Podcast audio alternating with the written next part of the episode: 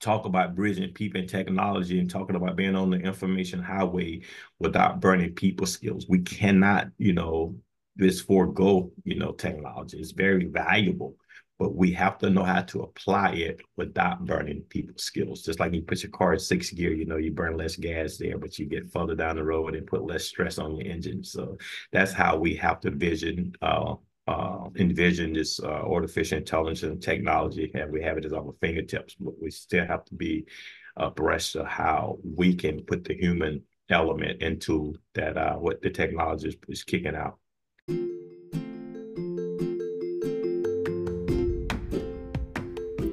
You're listening to the Lifelong Learners Collective.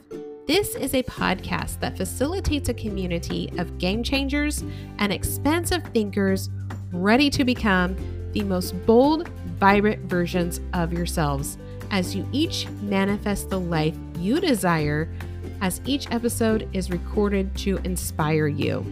I'm your host, Ella, and I am thrilled to have you on this lifelong learning journey with me and my incredible guests.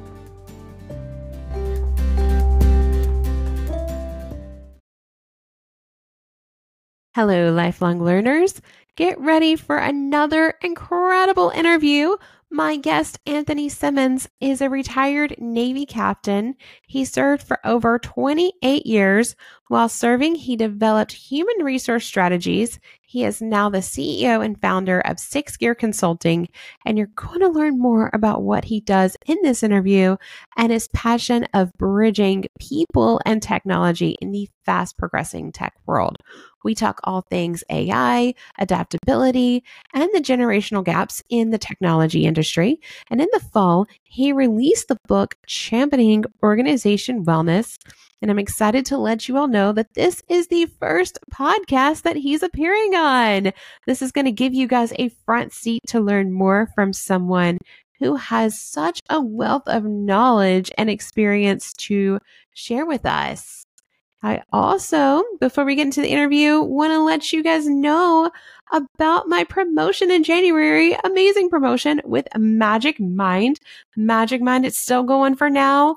It's also brought to my attention that you can get up to 75% off with this promotion if you subscribe for three months you can go to www.magicmind.com slash J-A-N better self, one word, then enter in the promo code better self. If you're a multi-passionate person like myself and you're always on the go and finding things to get into, Magic Mind is for you. It's the perfect addition to your routine as it increases focus and productivity. Whereas I used to drink energy drinks in addition to coffee every morning. It left me jittery and eventually made me crash. Magic Mind gives me the sustainable energy to last throughout the day. It reduces my need for any other caffeine on top of it. And the ingredients in Magic Mind include matcha, which is a known healthier alternative to coffee. Also contains lion manes and lion's mane and cordyceps mushrooms, they are adaptogens that are proven to reduce anxiety and increase focus. The best part is I don't taste any of this. I don't taste any of these ingredients. Instead, it's a refreshing fruity shot that goes down so easy. I love sharing Magic Mind with all of you, of course, and my immediate circle, as most of my friends are very dependent upon caffeine to get throughout the day, but finding this more holistic alternative that's going to help them sustain energy and focus in a more effective way is just overall so impressive. Once again, the Magic Mind team has created a stellar offer for me in January to share with you guys. You're going to get up to 75% off your first subscription in the next 10 days and 20% off a one time purchase with code BETTERSELF, one word. You get it at magicmind.com slash J A N B E T T E R S E L F, one word, and redeem the discount code BETTERSELF but hurry up because this 75% discount is only going to last until February 9th, 2024. Now, I hope you're ready to listen to this amazing interview with Anthony Simmons and I. We're going to discuss his apprentice background and his approach to technology. You're not going to want to miss it. That, uh, Anthony, welcome to the show. Well, thank you. Thank you, Ella. Happy to be aboard and appreciate the invite. Yeah, of course. So, Dr. Simmons, will you tell us a little bit about yourself, your background, and share with us your story? Absolutely. Uh, I hail from a small town, uh, Goodwater, Alabama. It was a working class town where I uh, graduated from Goodwater High School in 1985. I was fortunate enough to be all-state quarterback and high school valedictorian, and I went on to, up to Austin Peay State University on a football scholarship.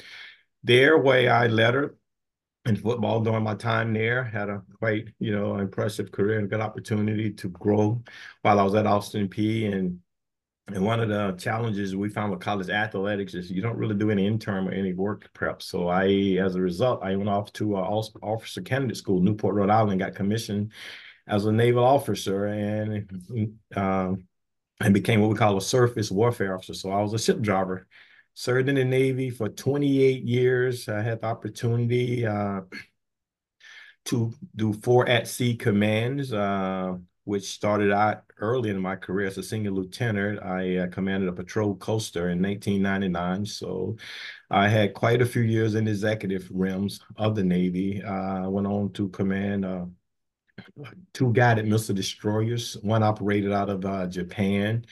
Uh, and then I my final tour was a commodore of a destroyer squadron where I uh, oversaw the operations uh, and employment of seven destroyers, and I uh, steamed uh, over into the Middle East with the Theodore Roosevelt Strike Group as the Sea Combat Commandant, uh, Commander, doing a lot of the the planning that involved the carrier's employment. From there, I retired in 2018 and embarked upon this journey as a, a in a doctoral scholarship program at Regent University in order to continue to grow and to support that journey of lifelong learning, which is in tune with this theme of uh, Ella's show here.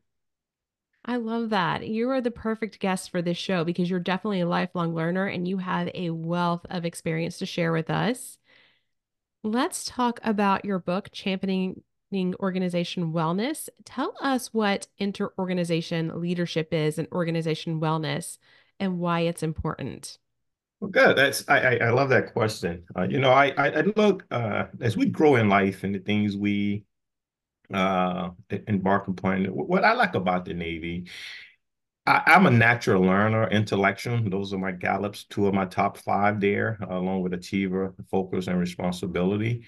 Those are the other three. And and I throughout the Navy, what the beauty of my career, who I am today, I had the chance to go through Joint Forces Staff College, and it's one of the uh, progressive tiers we go through. I, you know, after 20 years in the Navy, I probably spent anywhere from eight to 10 in the classroom. Okay. And that pretty much, uh, I would say, satisfied my uh, innate, you know, uh, ability to want to continuously learn. And throughout that staff college, we had, I had a thesis uh, and had to do with interorganization relationship. And this was uh, right on the tail end of 9-11. And we look at 9-11, we saw the world just getting all crazy out here. There's so much information in the port, you know, in uh, that was available at our fingertips, but no one knew what to apply. So it's not information availability, it's the application information. We had enough uh, information there that was uh, available to have uh, to prevent what happened during 9-11, but it was just a matter of not pulling down the right information. So as as we uh, the information uh, began to become more available, the data got so big that we it was not usable. So how do we turn you know uh, that data into meta data, which is possibly we can apply?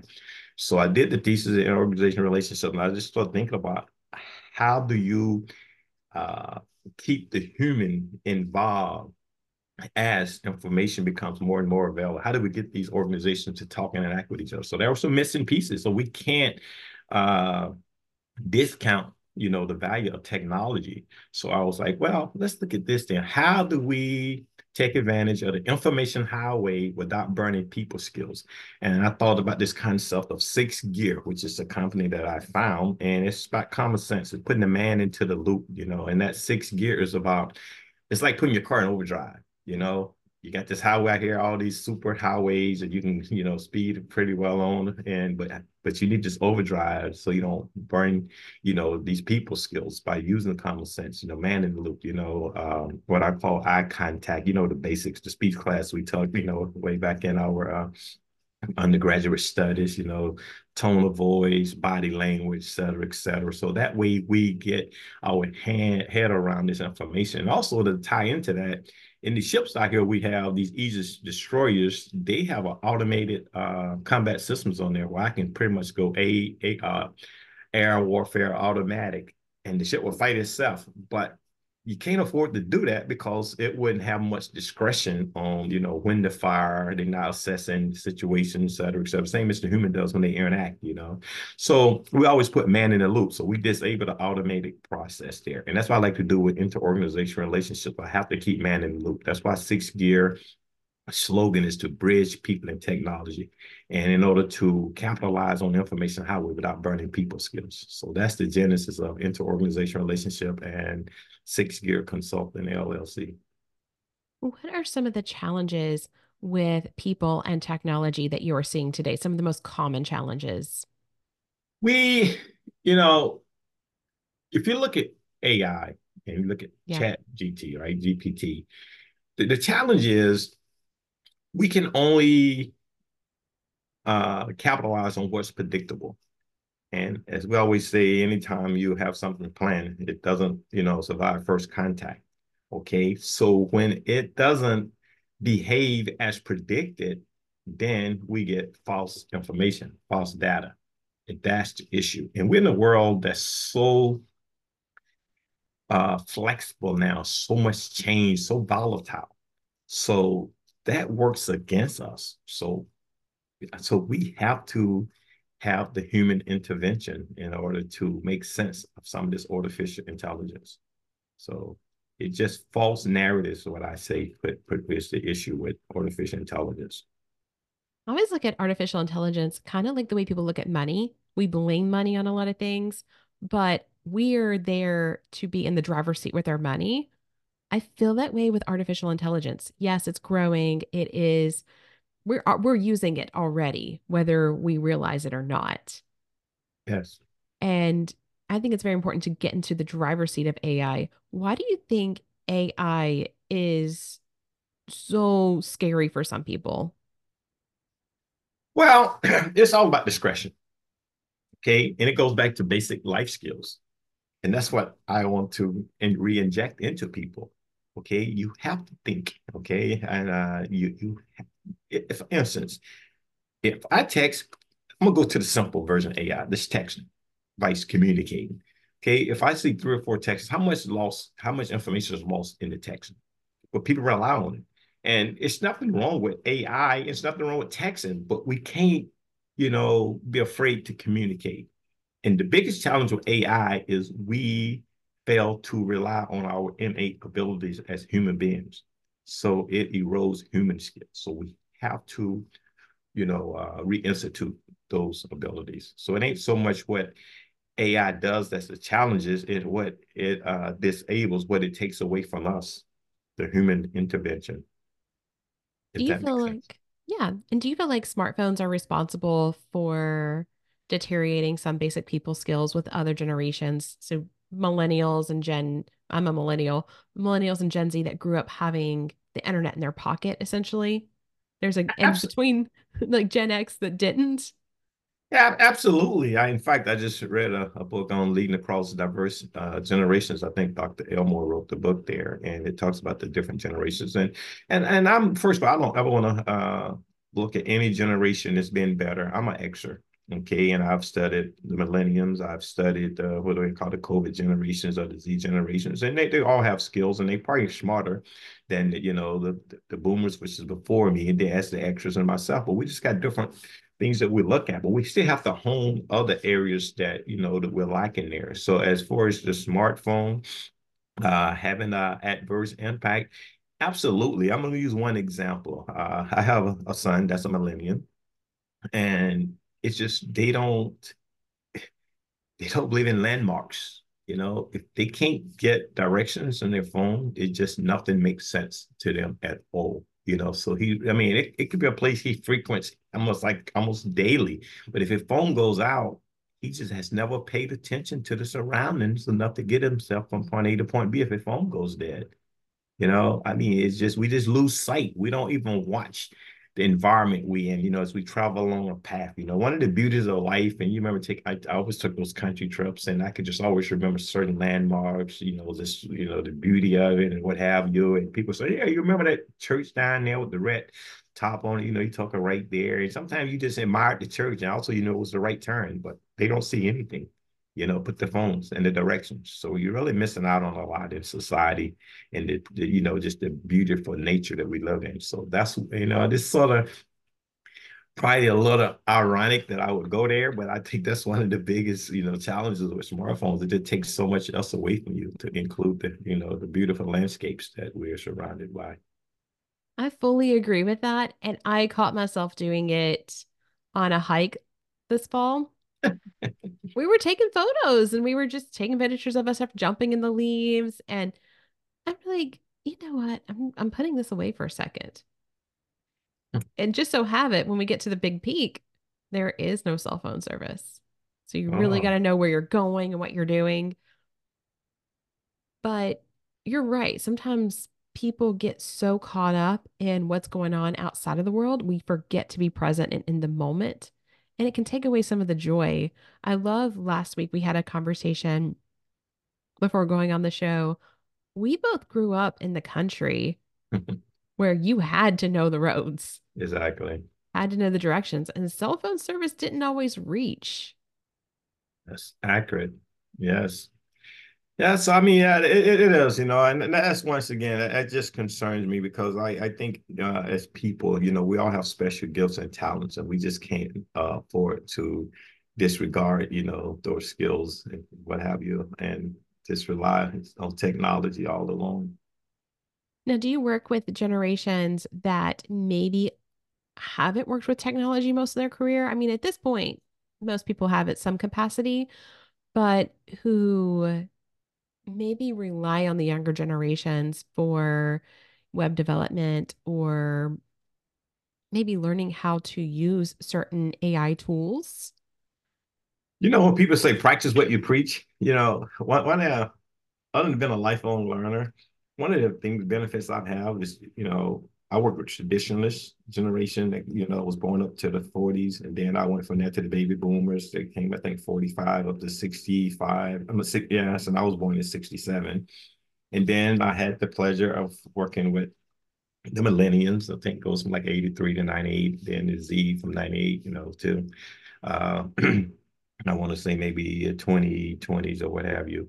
Okay, so I say all that. I'm in the middle, right? So I saw the the, the, older generation where we walked around on the ship and we had everything on a what we call a little green book, little notebook. Okay, and then the uh, millennials came aboard. They started doing everything with the PowerPoint. We call it PowerPoint Rangers. Okay, every technology base, you know, and they were just so good at it. And I realized that um, once I retired, that in order to, especially if you're going to do entrepreneurship, you know, you don't have everyone to hold your hands like I had, you know, in the ship there. As when I was executive, I had the millenniums that was doing all the different AI using all the powerful tools. So when I went into this doctoral program, everything has to be done with AI, whether it's collaborate, you know, Blackboard, everything. So I'm like, ah, oh, geez, how do I go back and, you know, learn this stuff? But it was hard, very, very, very difficult. So I say, you know, hands-on experience because I did have the traditional generation who did everything one way, and I was a crossover as an extra where I started out doing a lot, you know, with the old traditional generation, and then I and the boomers. Then I moved into the millennials and the Zers. So I sort of got stuck in the middle. So I had to learn both sides, and I get to see it from both perspectives there. So uh, it's been quite a challenge. But I tell you, as I you can't go without it. That's why I'm very careful when I talk about bridging people and technology and talking about being on the information highway without burning people skills. We cannot, you know, this forego, you know, technology. It's very valuable, but we have to know how to apply it without burning people's skills. Just like you put your car in sixth gear, you know, you burn less gas there, but you get further down the road and put less stress on your engine. So that's how we have to vision uh, uh, envision this uh, artificial intelligence and technology, and we have it at our fingertips, but we still have to be abreast of how we can put the human element into that uh, what the technology is, is kicking out. And putting the person back into it. So yes, and, Yes, and, and one not to so, but this is just this is one of the biggest challenges America is facing right now is with hiring process. A lot of people get sued because of AI, because there's buzzwords that's coming through the resumes, and you know, people are not even looking at you know the language in there anymore. So uh, now there's some discrimination for people, you know, hiring process due to AI. Do you think AI has a certain kind of bias to it? We talked about this at a Girls in Tech conference that the biggest concern with AI is in just like the tech industry, there's still some struggles with diversity in the tech industry. Do you think AI has its struggles in terms of maybe in some ways it is it is not inclusive to all groups? it's biased, what you're saying. Is you biased, know, absolutely. Yes, it, it is. You know, in life, I look at what I do, who I am. Okay. I look at interorganization relationship. I look at the things I embark upon, you know, and everything boils down to who we are as human beings.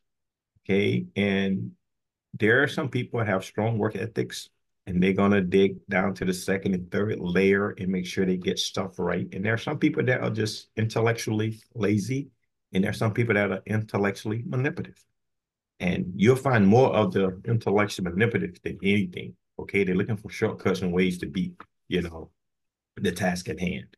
So my last uh well, first 05 command in 2007, 2009, the USS Lassen, I was in Japan. That's when I started. The Navy has always been a standing service where we uh, just had experience, so we passed it along. But the Army was more only stood up during wartime. So they spent a lot of time studying doctrine.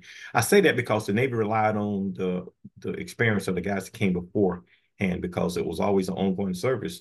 But and we would have like murder boards. We would teach the younger officers coming aboard the ship how to you know uh, get qualified, and we relied on each other. But then the new generation started coming aboard the ships, and they didn't want to talk with each other, right? They only want to take what they had. So when I would try to qualify my the officers to, to drive the ships and uh, get the uh, warfare qualifications, they wouldn't communicate with each other. And then they had boards and I asked tough questions. They couldn't answer the questions. They felt like I was being mean and um, but because they refused to talk, so they become intellectually manipulative. So fortunately, my wife had uh, did a master's in human resources, so I did a lot of the studying around, around critical thinking and learning about generations, and that helped me to sort of bridge that gap between where my millennium officers were and what you know I was thinking as the qualification and you know uh, the sum of the whole, where we relied on each other, and they looked at it as if asking someone else for help learning from another person was a, a, a, form of weakness. You know, it makes you feel like you're incompetent. So, because everyone become autonomous and independent in their learning process, but you only learn so much autonomously, independently. Experience is just so valuable. Mm-hmm. So that was one of the biggest challenges I saw. Uh, back to your, your question with you know the biases and uh, how that could work against you know adversely against someone. Uh, so yes, absolutely. There's a lot of risk that's involved with uh, with the biases that's associated. It's because people are people, you know, and the value of what we have to offer is, is you know, it's, it's about who you are at your core. And if you're going to take and just rely strictly on some, it's artificial, okay? Uh, artificial keyword. Yeah, that's the operative term. So artificial input and make decisions on that, people decisions on artificial input. That's just not going to give you your optimal solution. I've heard of people talk about how they'll write their emails using AI or yes. I've even had uh, podcasting friends say, "Yeah, I wrote this episode out using AI." I was like, "I'm going to talk about this and this is what ChatGPT said." And I look at that and I was like, "No, if I read that, people would know that did not come from me." Yeah. And see, but that's because you thorough, because you care. Okay. And same as someone put five resumes on your desk, and if you looked at AI and gave you an answer, and then it's okay, I'm gonna look at that. Then I'm gonna read all five and then you can discern the difference between the quality of those people based on AI and and what you know you actually inferred based on just reading it. You know, I'm gonna give you a parallel right quick now that we're talking because I, I like to deduce stuff as we talk. Uh, you you remember the example I gave you a few seconds ago regarding GPS, not understanding, yes, et cetera, et cetera. How we rely too heavily on it. So GPS, that's a good parallel to how AI robs you of opportunity to get your best candidates. You can't see the landmarks, you know, you don't see the landscape, you know. So the only thing you're doing is just following that that that path on that phone there. So that's how I would compare your question regarding AI and uh, human resource is to uh, finding a direction. You know, so I like that one. What can the listeners do to further prepare for the evolvement of AI? Well, I always felt, and this once again, go back to inter-organization relationships. Uh, you know, it's not the availability of information, it's the application. Okay, I, I give you an example. When you said, what can listeners do? Uh, what they do now, they they look at the most powerful person. I always, it, this has always bothered me on the ship. I said, okay, I'm the captain of a ship, and I have maybe a guy fresh out of high school that's a maybe junior enlisted personnel, and he may send an email over the com- computer saying, "Hey, the ship is, has a fire in this room, this compartment." I may send an email saying, "Hey, you know, I had a great weekend, you know, hanging out, you know, at the, uh, uh, you know, at the beach or what have you." So, who email they're going to read? So they're going to read my email because it came from the captain, right? But the mm-hmm. ship's going to burn because they didn't take, they didn't value their, you know, this junior enlisted person's email, but he's giving us some real vital information. So how do we determine what information we pull from? You know, that's the that that's that's the fallacy, you know, uh, with what we are, you know, in in the AI world. So that's why you have to have people skills. You have to be able to, uh, I call pulse your environment. And but the, but the concern is we're losing that. It is eroding. So that's and how do we do that? We got to start back doing interactive training. I don't believe in the lecture, you know, concept anymore. You go into a, a room, you know, we're in a world of co-equals now. Just some of the other empowerment. Is one of the chapters in my book that I speak to. We want to have flat working organizations, but you can't have a flat organization if people don't grow. You know, you can't do, you got to do strategic thinking and acting in the same place, you know, in order to have value that's added. So we to imbue people across a lot of different uh ranks and categories, you know, with the same uh, skill sets, so we can solve the problem in the sum of a whole by sum of a parts perspective. So uh, that way, we all become viable to to the solution there, so we can look and discern what's real and, and you know what's artificial per se, what's based on predictive, you know, uh, behavior vice actuality, and that's what uh AI does. Like I said, it takes a pattern and who knows what's the, the onset of that pattern. It just goes in that one direction. So it doesn't account for changes. Mm-hmm. Sometimes it's like talking to somebody and telling them how you're actually feeling, what you're actually doing. And then they turn around and be like, oh, well, I've been watching this on Netflix lately. It's almost like there's a broken communication there. There's no listening skills. You know, I, I, I find it more frequently now that when someone engages me uh, with where they are in the, in life and the conversation they want to have, and I could readily. Sometimes I do it intentionally. I listen to them and I just stole a little bits and pieces about what I've done lately to see if they're gonna come back and expand on it. And almost nine and a half out of ten times, they stay on course of what they're thinking because have no interest. That means they're not listening a lot of times also because they're just only geared on what they're thinking. So, and that's once again, it, it, looks at that predictive pattern that I just talked about, artificial intelligence, you know, how it projects and predicts. And people are beginning to behave the same way. And once again, there is no human intervention that's taking place when people communicate with each other they don't value each other. And I intentionally, as I said earlier, I I talk to people, and I found myself once uh, was texting, and I had to I have to force myself at times. Stop it. You know, you're behaving like you know society's behaving. Pick up the phone and talk to someone. Even if someone I maybe I'm not gonna say intimidated by, but someone I'm sort of reluctant to engage. But I take a I make a conscious effort to engage those people that I'm not inclined to engage. It's just so easy. And sometimes it's so cowardly to text and it's just not the way to, to do it, you know. And we so in, you know, and but we, it's our comfort zone. So in order to take on some of these challenges, we're going to have to really make a, a, concerted and calculated effort, you know, to help restore and help people understand why it's important to communicate.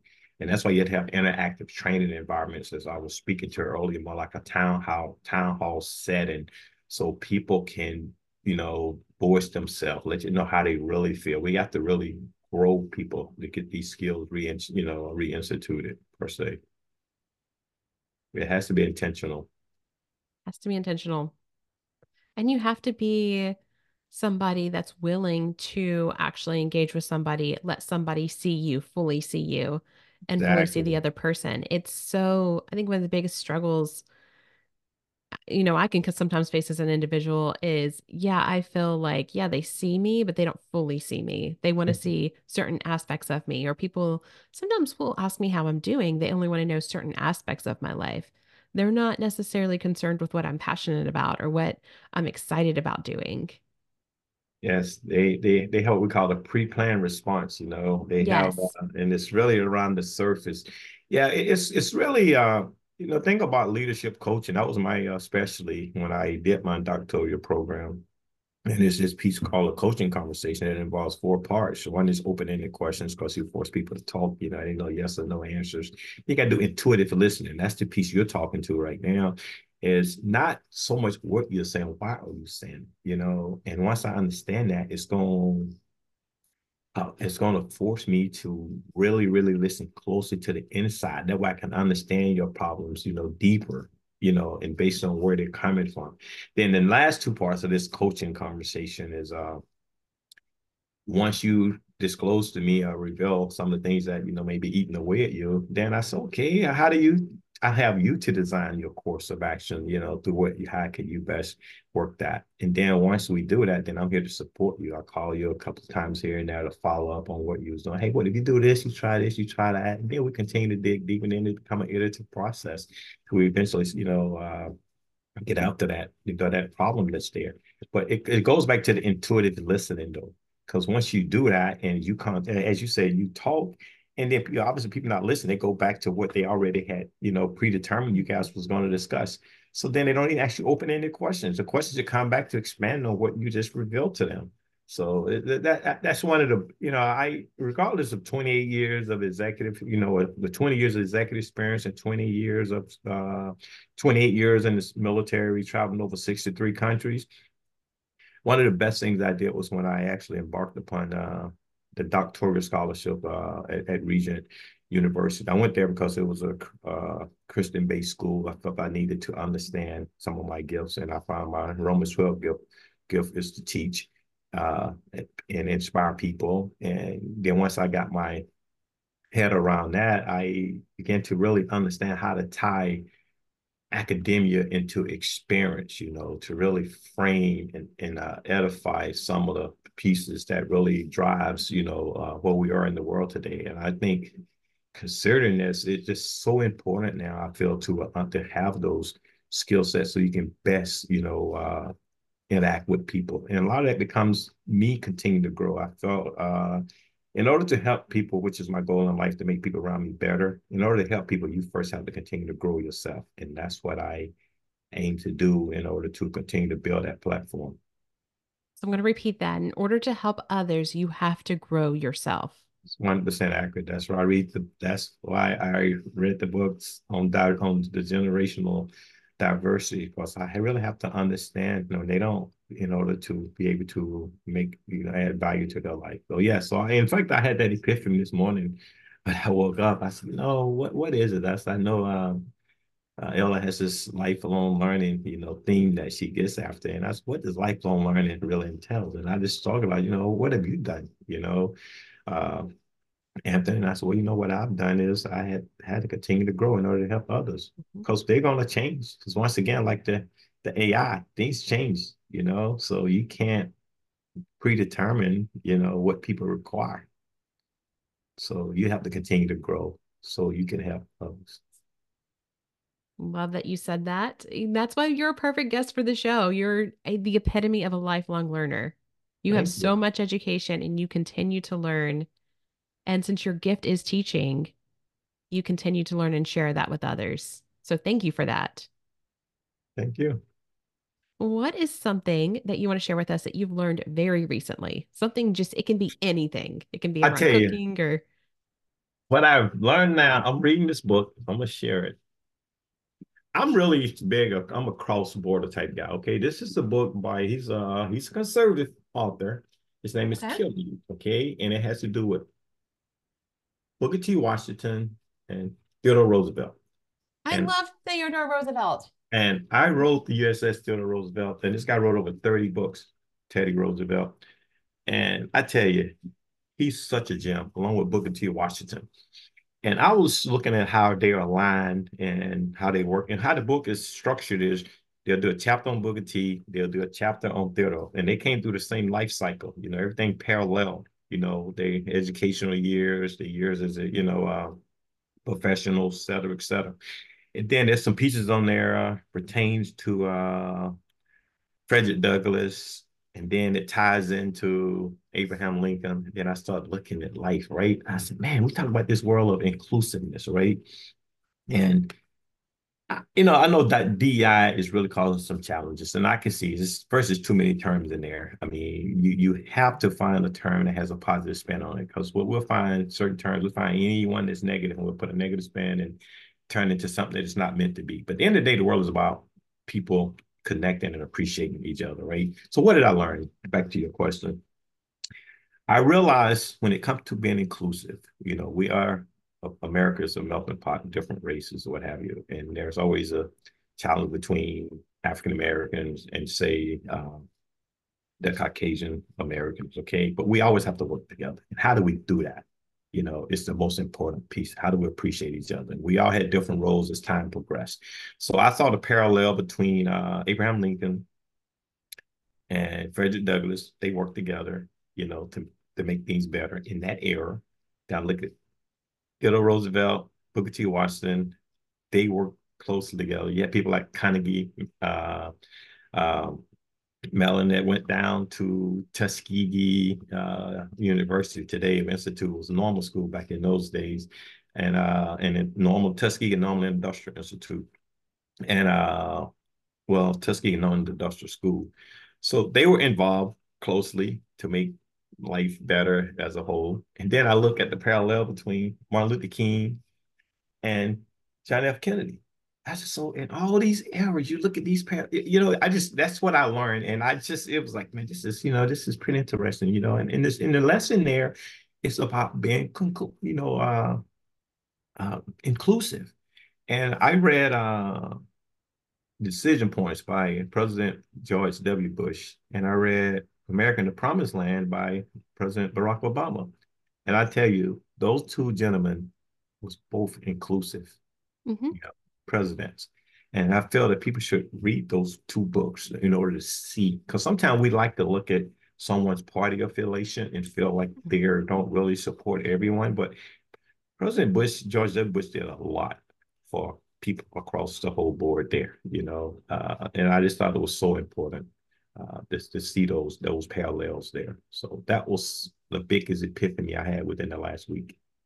And thank I'm just halfway through the book. You're just halfway through the book. Well, thank you for sharing that. I will add that to my list. I think it's important, regardless of where you stand on the political spectrum, to look at both sides and see where they're coming from. I can kind of look at both sides, even the political figures that I do not agree with. I kind of look at them with compassion. Like, why are they they that way? Why are they saying that? And I can kind of see a little bit more than what we're seeing on the surface. So I love that you look at both sides of the spectrum of politics to kind of see where you truly stand and what's important to you. Yes. Uh, yeah, it, you have to be. You have to be very open minded, you know, and that's the key. And that's felt like if you, um, what I like, they, they talk about the difference between, say, uh, Booker T. Washington and say Frederick Douglass, even the W.B. Du Bois per se. These are real strong figures and um, amongst African American uh, people. And it's it's really just about being cordial sometimes, talking where people are not in uh, don't feel threatened. And those are one of the biggest lessons I had to learn in life because I, I, was always this real hardcore tough guy. I was what you see is what you get, but I learned, you know, you have to be a little more, not necessarily diplomatic, but you have to be very, very, you know, cordial in how you interact and deal with people, no matter how they think and where they are in life. You know, so you have to get people to embrace, you know, what it is you're saying and you know what you're trying to get after. Beautiful. Beautiful. Well, to Anthony, thank you for being on the show. Will you tell us what's next for you and how we can continue to follow you? Yeah, I, am really trying to. The book Champion Organizational Wellness. I know this is my that I showed you here. Oh, I love the cover. Yes, yes, thank you. And what it what it does is it's a a combination of academia and my 28 years of Navy experience, you know, leading across uh 63 different countries. And one thing the United States Navy does is you go back to the sail of the Great White Fleet, which was one of those uh, initiatives done by Theodore Roosevelt. Uh, naval officers are taught a lot of diplomacy, and, and we always felt as a Navy, what, what you know, we there to sort of shape the landscape so we can do a better job interacting people, so they don't have to go to the, the war.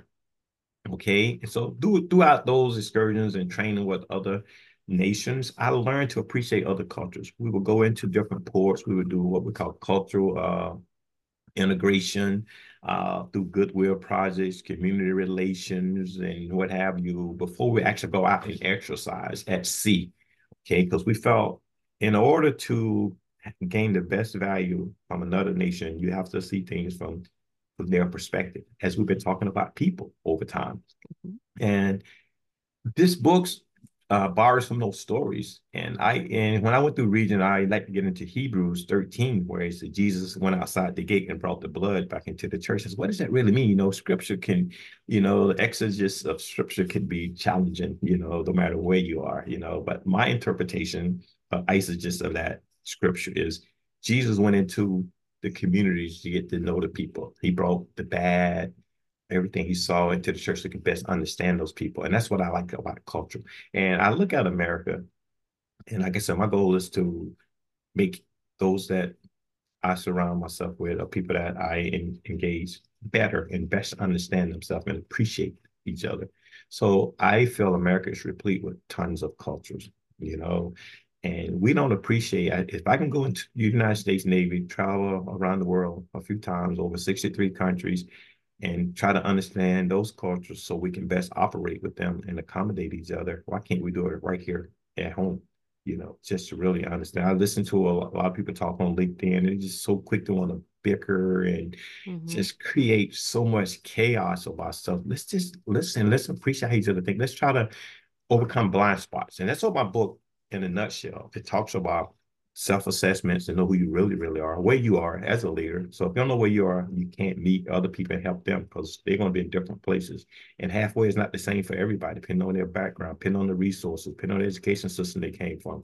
So you self-assess who you are and deal with your emotional intelligence side, which is a lot to do with Goleman's uh, being able to uh, you know, self-regulate, you know, to manage interpersonal skills, a couple other pieces there, which is just five components of emotional intelligence. You tie that in, then you go through what I call navigating blind spots. You know, the ought person versus the want self. You know, we want to do the things that we're comfortable with. We want to go back and follow our ethical makeup, our culture background. Sometimes that's not always what's good for the people we interact with. So you got to do the ought self like the want self. That's navigating blind spots. And then the other part is the coaching conversation I mentioned to you earlier. And then I have a chapter uh, six and seven, which is culture in- ingratiation, and then uh, uh, empowerment. You know, helping people to grow. Uh, that's uh, the piece. And then the final one is all these tools I've used to promote uh, people development, uh, organizational relationships, the interorganizational piece, do strategic design, do cross-functional training, because all this stuff has to happen in order to pace change that we live in today. So people have to really be agile and flexible because you got internal you need internal agility in order to meet you know external demands out here in a, in a volatile world today. So that's the last piece and those are the tools that i use as as a uh, a naval officer. So I just want to continue to promote that product, and hopefully people embark upon that uh, this uh, champion organization wellness, uh, which gets after the interorganization relationship problem that you mentioned at the, at the beginning of this set here, and uh, just continue to push that forward. So that's that's uh, what what uh, my vision is, you know, going forward, and that's what I'm really passionate about, and I just I, and I, am excited to see what I feel it could do to, to to help overcome some of these challenges we see today, along with the artificial intelligence, uh, human interaction, and artificial intelligence uh, bridge in there, which is a part of my six gear consultant. The six mean common sense, which is the sixth sense. I love that sixth sense, yeah. common sense, six gear. I love yeah. that. Yes, yes. That's so, so easy to remember. Yes, absolutely. I was going to name the company Six Sense. No, I want to be a little more creative. I'm gonna call it Six Gear because a lot of cars have six gears in it now. The highway, everyone's speeding along. We're moving fast because the infrastructure is so good. So much is out there. So hey, let's put this thing in overdrive. Let's use six gear here in in six in place of six sense, and this but let's speed along fast as we can without burning people skills though which is equivalent to burning too much fuel. So that six gear keeps you from burning a lot of fuel, right? So that's what keeps us going is our uh, people skills. People skills is so important. And I'm so glad that you have an organization that is highlighting that. Thank you. And knowing that people skills are always going to be important no matter what luxuries we have at our access. Thank you. Thank you so much for being on the show, Anthony. I look forward to reading your book and yes. hearing more from you. Yes, could I just offer? I know we didn't. One thing, you know, for us, the book is available, you know, at Barnes and Nobles, uh, Amazon Books, and let me see, it's one other area that I'm sorry, I got so much. Uh, yes, Amazon Books, Barnes and Nobles, and um, where is this? Apple, Apple, Apple Books. Apple, Apple Books, Books, Amazon, okay. Barnes and Noble. And you can also reach me at www.sixgearconsulting. It's S-I-X-T-H-G-E-R consulting, C-O-N, spelled out, dot com. And visit my site there and all this information and contact stuff is there. There's a good uh, abstract for the book and what Six Gear offers as well. Wonderful. And Thanks for having me, Ella. And I really appreciate, you know, the questions because, you know, as I talk about learning, you know, your questions was they was thought provoking. And, you know, it, it, just gives you a chance to expand, you know, on, you know, what ideas you already have and some of the challenges we see in society. And, you know, uh, so it was re- really, really, uh, I'm, I'm honored for that opportunity. Thank you. It's a treat to have you. And I'm going to put your additional information in the show notes as well so people can find you and continue to learn from you. Okay. And also Miss Martha Bailey is the lady that I want you to look up from Longwood University. Okay. really strong story there. I think you would appreciate. Martha Bailey. I will definitely look her up. Okay. Thank you. Thank you.